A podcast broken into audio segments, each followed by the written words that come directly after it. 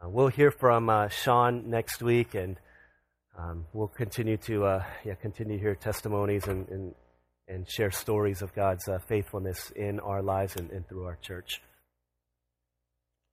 So um, this summer, a couple teams are going out to Ecuador and to the Dominican Republic, and um, through the years, I've had the, the privilege and joy of being able to go to uh, several different countries for, for missions and for other uh, for other things. And one of the thing, things that I've noted is, especially, or not especially, but when I get to worship in different countries, there's usually one song that um, almost every worship service or every country at some point, a worship service, um, as I've been in a worship service, they end up singing. It's a song, Open the Eyes of My Heart. And I want to see you. I'm not sure why. Uh, I'm not sure why we always sing that, but may, I don't know if it's easy to translate or for whatever reason but something about that song that expresses the desire and uh, the longing of the people of God. To open the eyes of my heart because I want to see you. And I thought, you know, is it just something that happens uh, in foreign countries? And I, you know, I, I, I Googled Open the Eyes of My Heart, the song, and it's listed under many different lists for top 100 worship songs.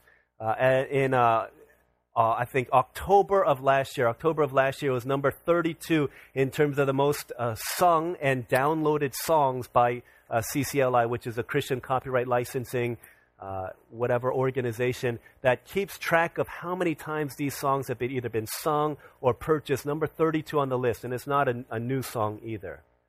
Open the eyes of my heart. I want to see you.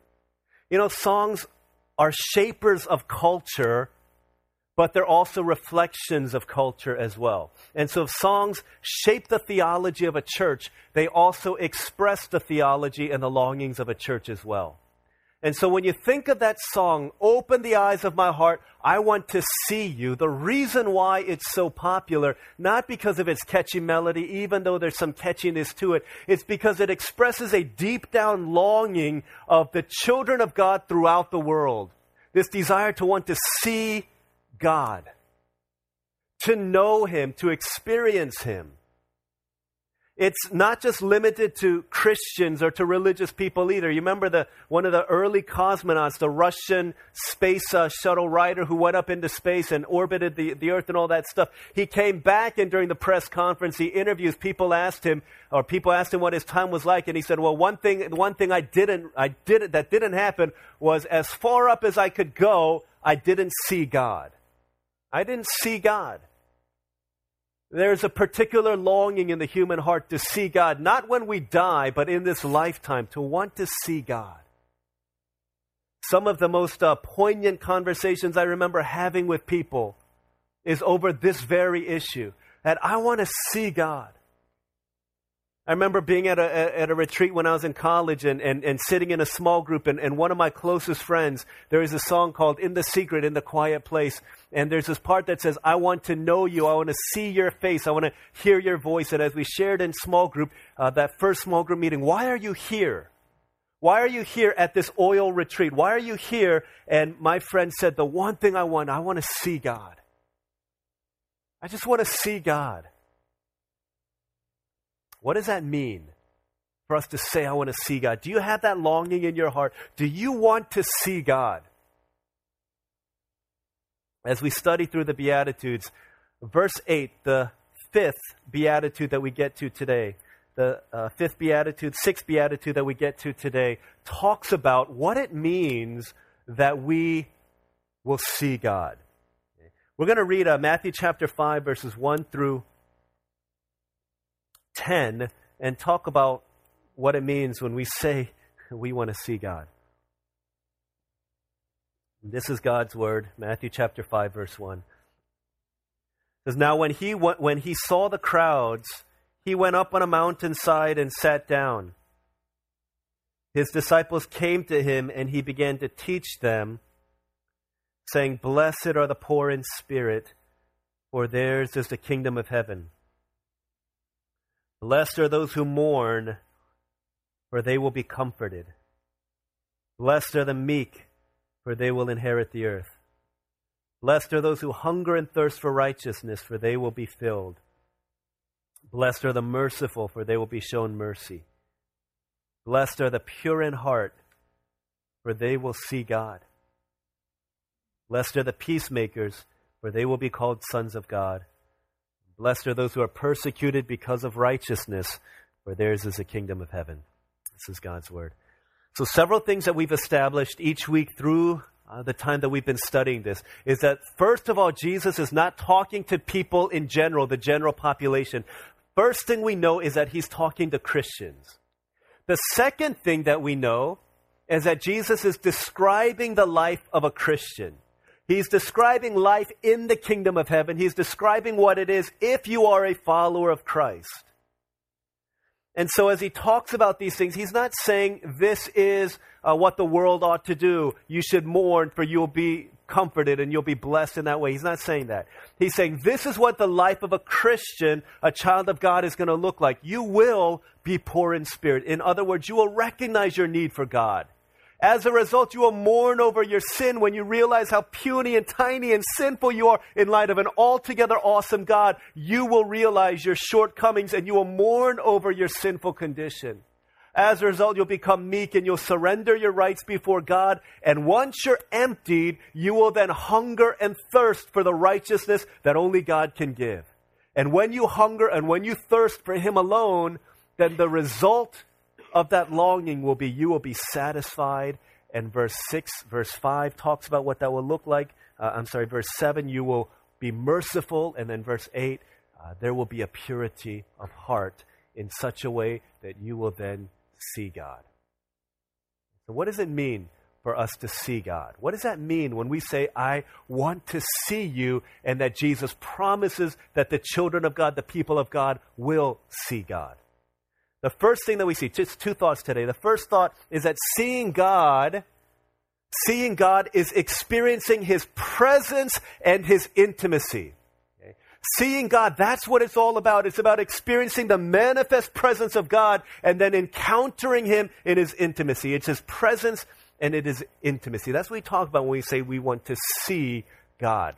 Uh, I, am the youngest of, of two brothers, and so growing up, my brother, being older, was always bigger and he was always stronger than me, and he always got bigger and better things because he was the older one. He would get toys that I wasn't able to get. He had friends that I didn't have, so he would always be getting new things. And he would always show me these new, new toys and trinkets that he would get when we were both kids, when he was like seven and I was four. He would say, Oh my gosh, look at this new toy that I got. I got this new, you know, ant blaster. I got this new water gun or whatever it is. I got this new thing. And he would hold it up for me to see. And I, would say, I want to see it. I want to, can I see it? And then he would hold it up just about arm's length away from me, and he would say, See? And I would say, I want to see it. I want to see it. And he would say, Look, you can see it. And then I would reach out my hand, and he would pull it away from me. And he would say, Look at it. I said, I, I said, I want, I want to see it. Give it to me. And then he would say this thing that every kid hates to hear in a situation like mine. They would say, You see with your eyes and not with your hands. Did you ever say that, or did you ever hear that? You see with your eyes, not your hands. And I would get all frustrated and I would stomp out of the room and I would tell on my mom and dad that my brother wouldn't let me see the thing. What do I mean when I say I want to see it? It doesn't mean I want to get a glimpse of it. I want to see it from afar. When I say I want to see it, I'm saying I want to see it up close and personal. I want to handle it. I want to touch it. I want to see it in an, in an intimate way. That's what I'm saying when I say I want to see something. And when Jesus says you will see God, He's not saying you're going to see him from far away, but you get to see him up close and personal. Isn't that what we want? I hope that's what you want, child of God. Because if, as lovers of Jesus and lovers of God, we don't want to see him in that way, then there's something dysfunctional about the relationship that we have with our God. No lover is content to see the object of their affection from far away, from long distance, and that be okay. Every person who's ever dated long distance, the one thing that they want more than anything else is for finally the day when they can be together. No one is content to love from a distance and to see from a distance. They long to be known and to know and to see and to be seen up close and personal. And so when Jesus says, You will see God, that's what he's talking about. Sinclair Ferguson, who wrote one of the great books on the Sermon on the Mount, says, um, One of the best ways that we can understand what it means to see God that the pure in heart will see God is by looking at the Psalms. And there's two Psalms in particular.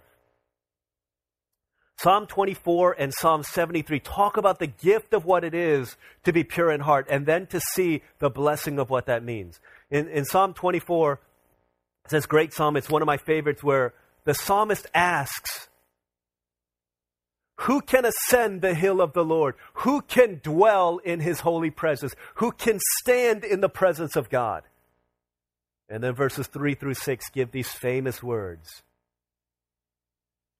He who is pure in heart, he who has clean hands, who has not lifted up his soul to an idol or swear by what is false, he will receive blessing from the Lord and vindication from God. He is the one who can dwell and ascend the hill of the Lord and stand in his holy presence. What does it mean for us to see God? It means that we are aware of his presence. Let us become more aware of your presence. That's what it means to see God. And then in Psalm 73, this great psalm that Asaph wrote, where Asaph is, is struggling because he envies the wicked around him. And then he says, Surely God is good to Israel. He is good to those who are pure in heart. And then later on, he goes on to say, It is good to be near to God. The two things that we mean when we say, I want to see God, it means that I want to get into His presence. I want to know His presence. And then, secondly, I want to know intimacy with Him. I want to linger in the intimacy, the intimate presence of God. When we say, open the eyes of my heart, I want to see you. That's what they're saying is that I want to get into your presence and I want to linger in the intimate place where I know you dwell. I want to know you in an intimate way. This makes sense too, doesn't it? When sometimes I sleep wrong and my neck gets hurt, and so I call up my chiropractor. I text him up. I say, "Hey, uh, is there a chance I might be able to see you this week?" What do I mean when I say I want to see you? What response am I looking for? I'm not looking for him to say, "Yeah, you know what, DL, if you want to come by at uh, uh, Thursday at noon, I'll stand on the side of Conroy Windermere Road. I'll hold up a sign. You can drive by me and you can see me. You can take a picture if you want, and then you can go on by. That's not what I'm wanting him to say when I say, Can I see you? When I say I want to see you, I'm saying, can I get into your presence? Can I have some FaceTime with you? Can I, can I be with you? That's what I'm saying when I say I want to see you. And so when Jesus says you're going to see God, he's saying you're going to be in his presence. You're going to know that. But then there's that other sense that Psalm 73 talks about. It's the, kind, the, the sense in which if I'm away on a, on a trip or something like that and I'm talking with Olivia, my wife, and then my kids get on the phone, Manny and Elijah, they say, Daddy, Daddy, we want to see you. When can we see you? It's the same thing. They're not asking, can you take a picture of where you are and they get the backdrop and, and text it to mommy so we can see you? They're not even saying we want to Skype with you. They're saying, when can you come home so that we can be together and we can share moments of intimacy with each other? That's what they're saying. What it means when we say, I want to see God. This is the longing of the Old Testament saints when they say, Better is one day in your courts than a thousand elsewhere. They're saying, God, I want to see you. It's the longing of the children of God when the temple is being dedicated in Chronicles, when they say, Let your glory fall in this room. They're saying, God, we want to see you. It's what Moses said when he said, I want to see you, God. I just want to see you. I want to get into the presence of God. That's what he's saying. But the longing of every Old Testament saint to see God. Why? Because you know how it is when you see something that is utterly amazing. When you get a glimpse of that, you're not content to keep watching it from arm's length, are you? Are you? It's why people want to get. I mean, this is not a good thing. But when uh, some of the, some of the older guys in here who are now mature, but we were immature and back in the day, guys like uh, Eugene Kwok and Jason Lee, when we would go to Magic games, basketball games, get buy these $5 tickets, sit in the nosebleed section. And after a while, we'd be like, you know what? Dude, that is like Tracy McGrady. That's Grant Hill down there. We can't be content to sit with our backs against the wall here. Let's move up. And so we wanted to move up to get the best seats and got to the first seat in the, in the upper bowl. Oh my gosh, this is great. They actually look like people now, not ants. Oh my gosh, but you know what? There's all those empty seats down there. Let's sneak down into the lower bowl. So we would walk down there because we just wanted to get a glimpse of the greatness and of the glory because it wasn't enough for us to see them from a distance. Why people pay thousands of dollars to sit courtside at a basketball game. Because it's not enough to sit so far back there. We want to get a glimpse of the glory in all of its fullness, in all of its glory. That's why people will linger before Niagara Falls and just sit there in, in, in just awe and it's why people will put on those yellow jackets and ride the Maid of the Mist and go in the midst of Niagara Falls because they want to get a closer look at the glory and of the beauty and of the power and of the majesty of that waterfall. Why people will stand fixated in front of the Mona Lisa for hours and hours and hours. It's crazy that people would do that because they come into the presence of something so amazing. And when you see something that beautiful, you want to linger in that place. And you don't want to, you just want, you don't want to glance, you don't want to glimpse, you want to gaze in that place. When I was a, a senior in college, there was a sophomore from Ghana. Her name was Netta. She was kind of a loose cannon, spoke her mind. And there's this one time where we were all hanging out on campus, and there was this strapping, muscular African American guy real good looking, and he walked by. And Netta's jaw just dropped. And she stared at him as he walked, and literally for about 10 seconds, and she was like, Oh my God. And we're sitting there, we're like, Netta, get a grip. Close your mouth. What's wrong with you? And then she, this is what she said. I always remember what she, she said. What? I'm just admiring the beauty of God's creation. Her theology was off, but the point was clear. When you see beauty like that,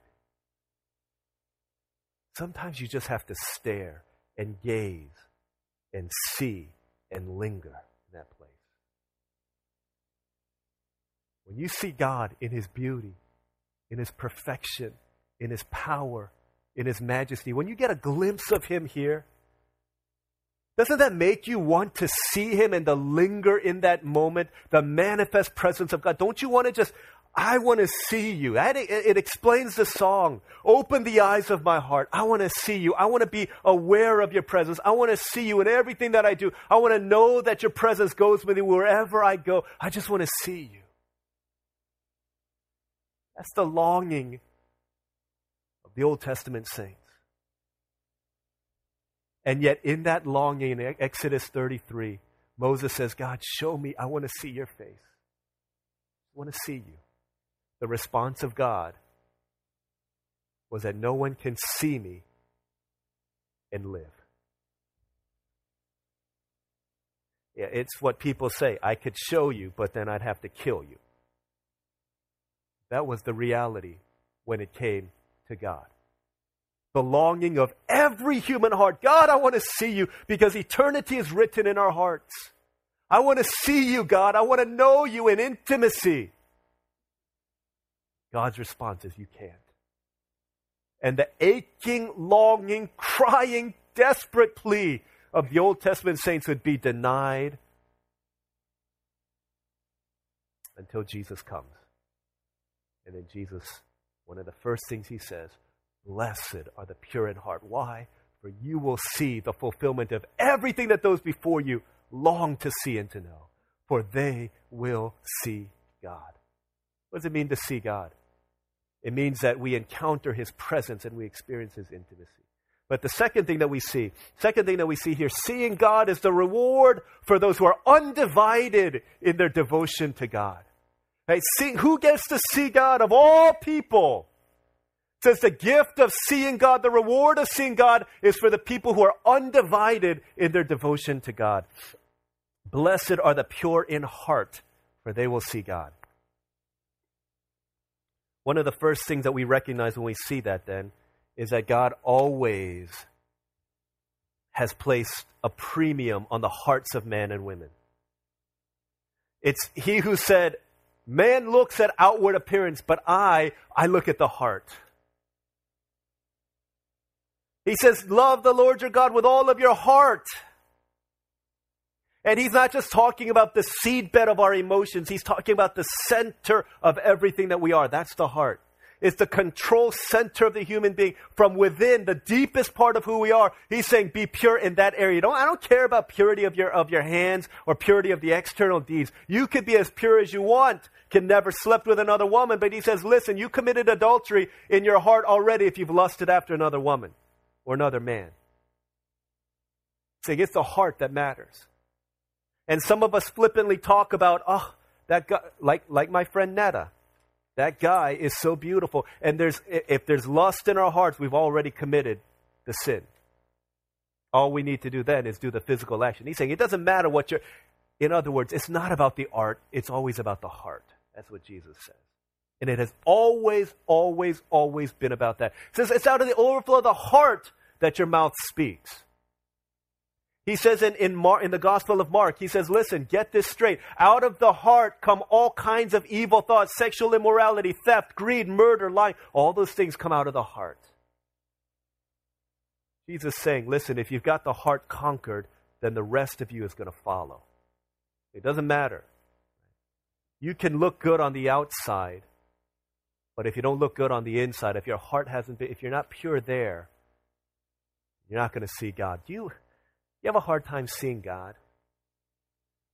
Why is it that I read the Word and I can't experience God? Why is it that I pray but I can't encounter the presence of God? Why is it that when I'm singing songs in the church that I can't experience intimacy with God? Why is it that God feels so far away from me?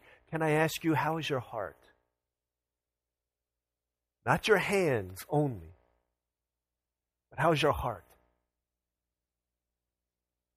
Blessed are the pure in heart, for the reward for such people is that you will see God. Because you remember, the Beatitudes are an already reality in as much as it is a not yet reality. It is already, but not yet here. So, yeah, one day we will see Jesus fully. We'll see God fully. The veil will be removed from our eyes. We will not see dimly as in a through a uh, as through a, a glass, as it says in 1 Corinthians. One day that will all be removed, and we'll see Him face to face. Right? That's not yet here. But there is a very real sense in which his intimate presence can be appropriate and understood and experienced here because Christ has already come. And we can see God because we're, when we're pure in heart. The only person, the only people who can see him are those who are pure in heart. And what does that mean? It doesn't mean that we're sinless and nobody would see God. But to be pure means that we are undivided in our heart. To have a singular devotion, to have a single minded commitment, to be undivided means that there's, our hearts are not divided. Part of me wants God, part of me wants money. Part of me wants God, part of me wants sex. Part of me wants God, part of me wants status. He's not saying, he's saying there's an undivided heart where everything about us is fully, completely devoted to God. He says, when that is your heart, then you will see, you'll see God everywhere. You'll see God everywhere. You'll be able to encounter Him. You'll be able to, uh, to see Him. You'll be able to know intimacy. He won't be arm's length away. You will experience Him in intimacy because you and I are as intimate with God as we want to be. Because blessed are the pure in heart. What does it mean? Again, being undivided in heart has two connotations. The first one means that we long for nothing else. And is this your undivided longing? Nothing else but Jesus.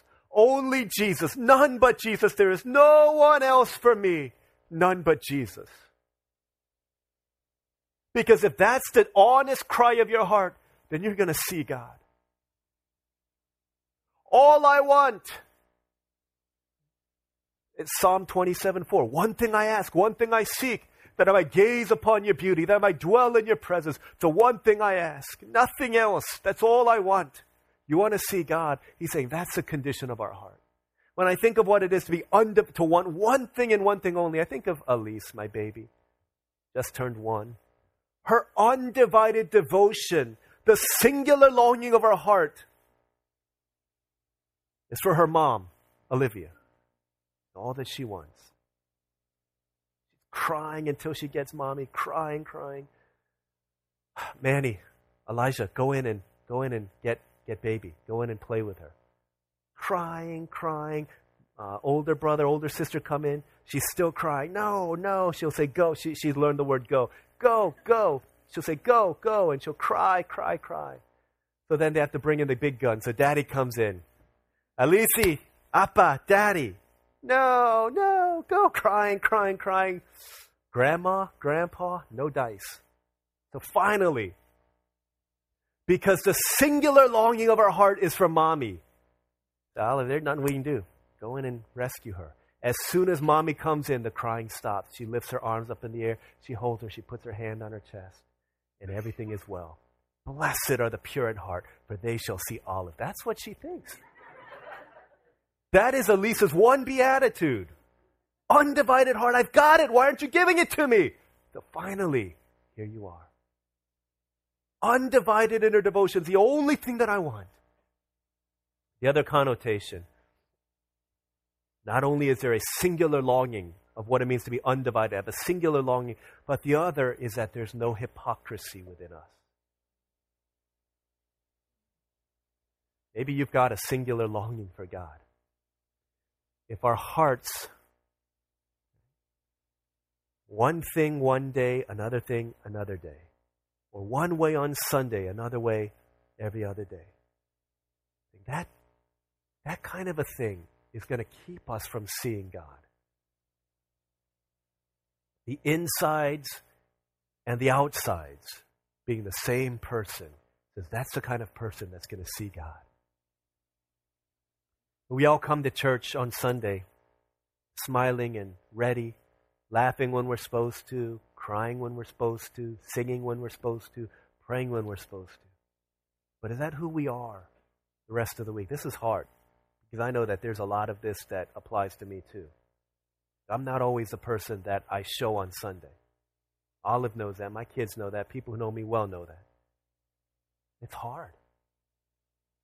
I know it because, uh, you know, there's certain. Si- I mean, in certain situations, we're taught that we need to wear a mask, right? So we got um, we go to Chuck E. Cheese. It was my first job, and so I got a special place in my heart for Chuck E. Cheese. And so we've been going there a little bit more recently since we've had kids, and and Elijah had his uh, had a birthday party there on Monday.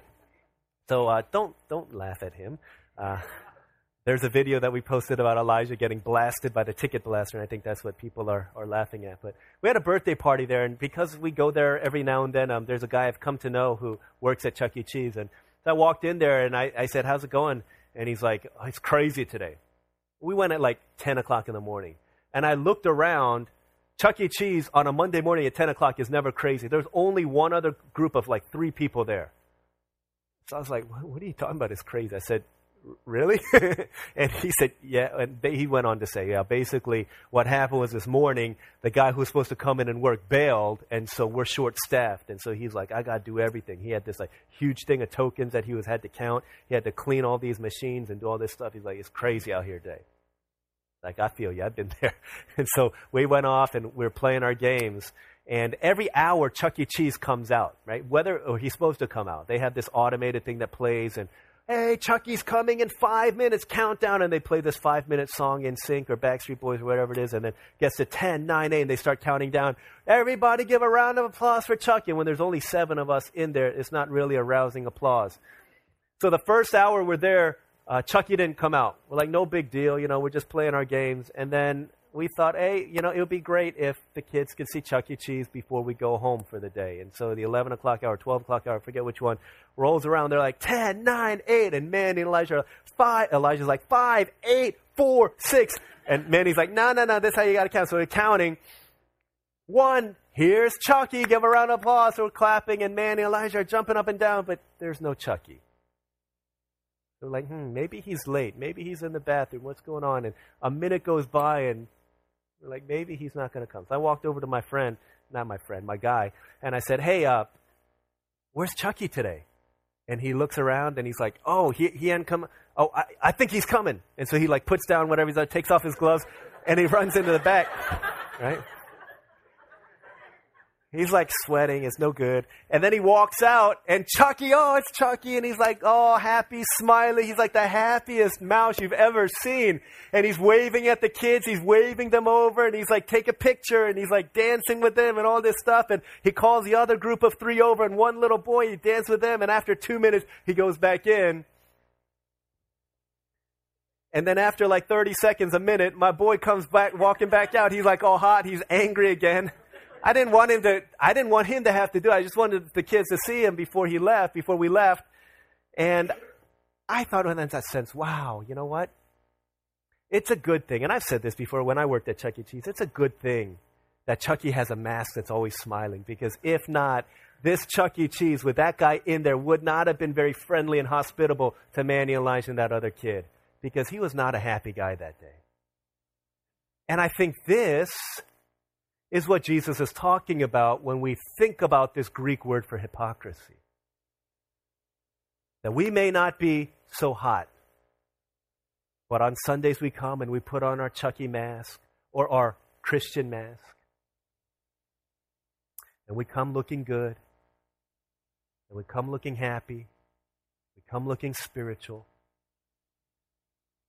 Then as soon as we leave here, we get in the car, we're like, dang, ready to take that thing off. And then we go back into our car to live the kind of life that we want to live.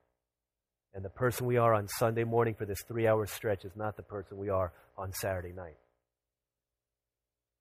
Not the person we are on Friday night. Not the person we are from 8:30 to 5:30. Not the person we are when we go to school. Jesus is saying, if that's who you are, man, pray as you want, fight as you want, but you won't be able to find God. You won't be able to see God because it's an undivided heart, a purity of heart. These are the kind of people that are going to see God. What happens when you realize, yeah, that's me. I'm Chucky. I'm Chucky Cheese. That's me. I come looking good on Sundays, looking spiritual, looking religious, looking Christ like whatever you want on Sundays. But that ain't me. I don't want to be a hypocrite anymore.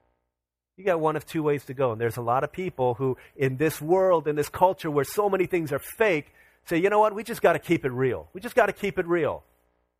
I know I'm a Christian. I know I committed myself to a church. I'm just going to keep it real.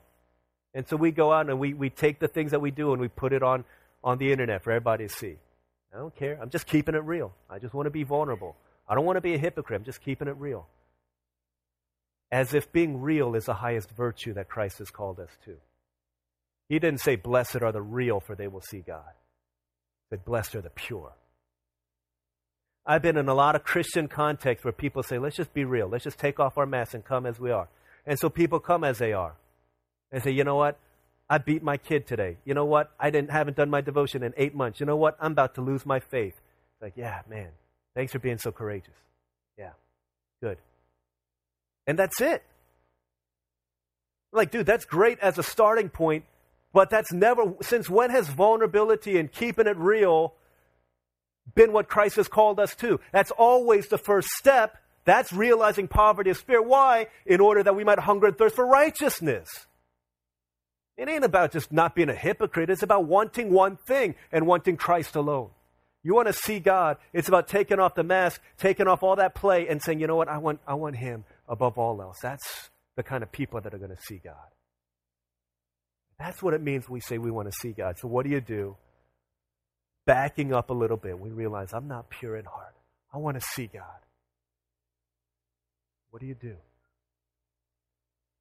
You know, purity of heart, like all the Beatitudes, is not something that you just take in isolation. We've been saying this, right? What do you do? You realize, I'm not merciful. What do you do? You realize, I'm not pure in heart. What do you do? You go back to where Jesus said is the entry point of growth in the kingdom. You go back to realizing your poverty of spirit. This is how we grow. Realize, God, I don't have it. I don't have anything before you. I'm bankrupt. I'm jacked up. I don't have purity. I don't have any of these things. God, help me, help me, help me. As you do, God's going to put yourself in proper alignment with Him, and then you're going to see your sin. And then you mourn over the things of your heart that cause you to not be pure in spirit. You mourn over the immorality in your heart. You mourn over the lying heart. You mourn over the cheating heart. You mourn over the stealing heart in you. and you begin to mourn those things, And all of a sudden you're going to realize there's a sweet surrender, a meekness that comes forth. And then you can really want the things that God wants you to want. Listen, he's saying one kind of person, one kind of person alone who can see God is those who are pure in heart. If God says, listen, listen, there's only one way that you're going to see God.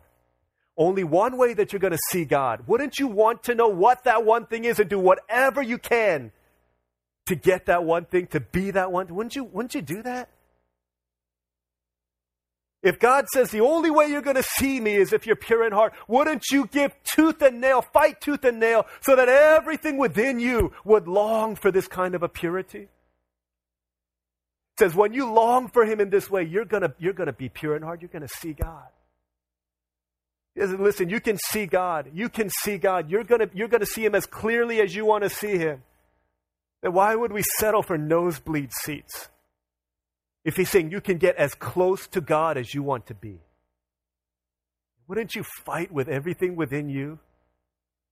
To say, yeah, I want to strip away all of the other desires, all the things that divide my heart. I want to, I just want to, I want more of God. That's all I want. That's what I want. Wouldn't you do that? Wouldn't you do that, child of God?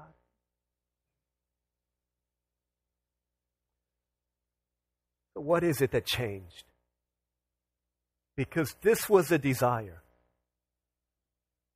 of the great men and women of the Older Testament. And yet God's response to them was, Sorry, you can't. And then all of a sudden, Jesus comes and he says, Now you can. What changed? It's always Jesus. It's always Jesus.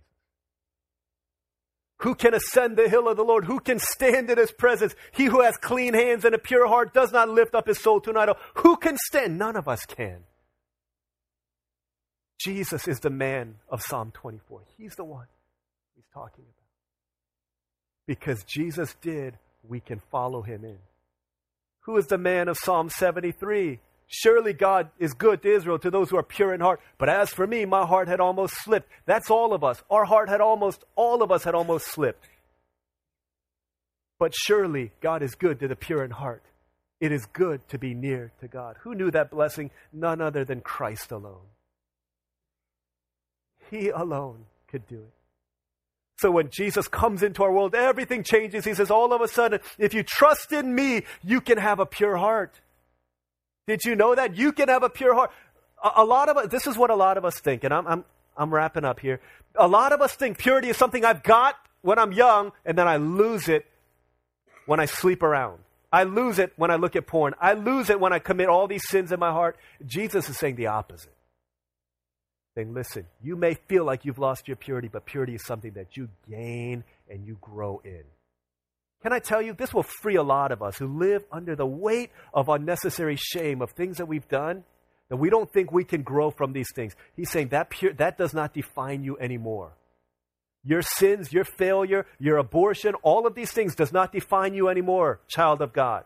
You're not defined by these things. Get it, get it, understand it. Purity is not something that you lost and you're trying to get back to a place where you never get to. He's saying purity is something you grow in the more you commit your heart to Christ. And the more you grow in purity, the more you're going to see God. The only way this happens is if you realize that you can't do it on your own, that Jesus alone was the pure and holy one. He alone could do it. And when you put your trust in Him, God the Father looks at you and He doesn't see your sin, He sees the purity of His Son, Jesus. This is imputed righteousness, a righteousness that comes from outside of us. He says, listen, you can have this if you believe. And as soon as you believe, your heart can then begin the process of transformation so that not only positionally, but practically, you can grow in holiness. You can grow in purity. You can see God more and more. Blessed are the pure in heart. Fight for it, long for it. It's your inheritance. You can and you will see God. Let's pray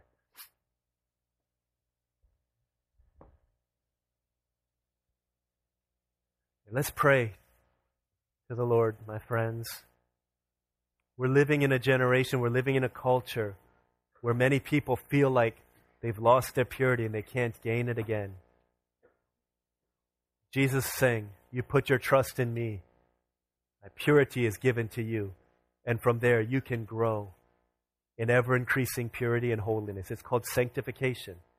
And because of the grace of God, 1 Corinthians, Paul says, because of God's grace, you work yourself in order to be holy.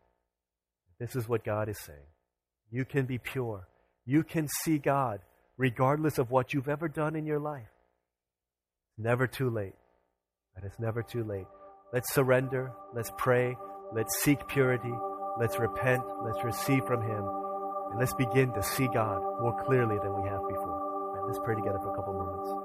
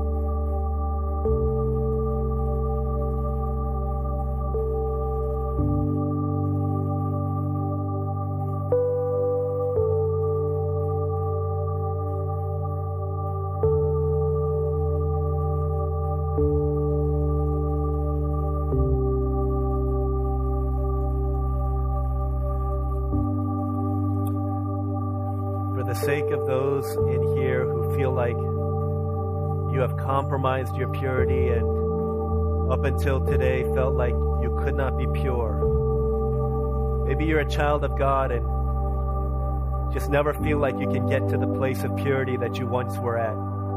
Maybe you're not a child of God and you want to be.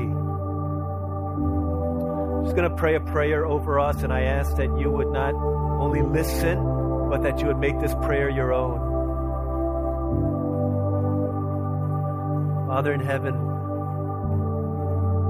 we confess that we have sullied and dirtied our bodies, our minds, our souls, our hearts with sinful things. Some of us have done things that are so in our minds awful that we have not dared to tell a single soul, maybe one, maybe two. All knowing Father, thank you that you've seen everything that we've done.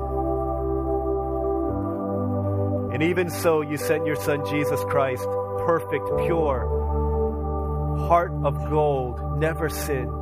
You sent him to die on the cross, to take the punishment for my impurity for my failures, for my wrong actions, for my impure heart. Thank you, Jesus, that you died for me to pay the punishment for my sin. And in exchange for that, not only do I receive a shelter from the punishment that I deserve, I've also been given the blessings of the only one who is pure in heart, Jesus Christ. So by faith, I receive it. I receive you into my life, Jesus, to be my Savior from my sins, to be my forgiver, to be my restorer and healer, and to continue to be the Lord of my life.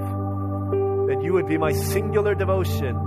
You would be the one who captures this undivided heart. So that beginning now, starting from now, I would be able to see you. Be able to see you, God. No matter how many times I failed, five, ten, thousand times I failed still your mercy remains because no sin is bigger than the life, death, and resurrection of Jesus Christ because he's greater and he's stronger. So be my God, be my Lord, be my Master, and help me to change from the inside out. Help me to be who you want me to be. And may me, may, may we as a generation arise to be this kind of a generation of purity, to seek you and to love you. In Jesus' name we pray.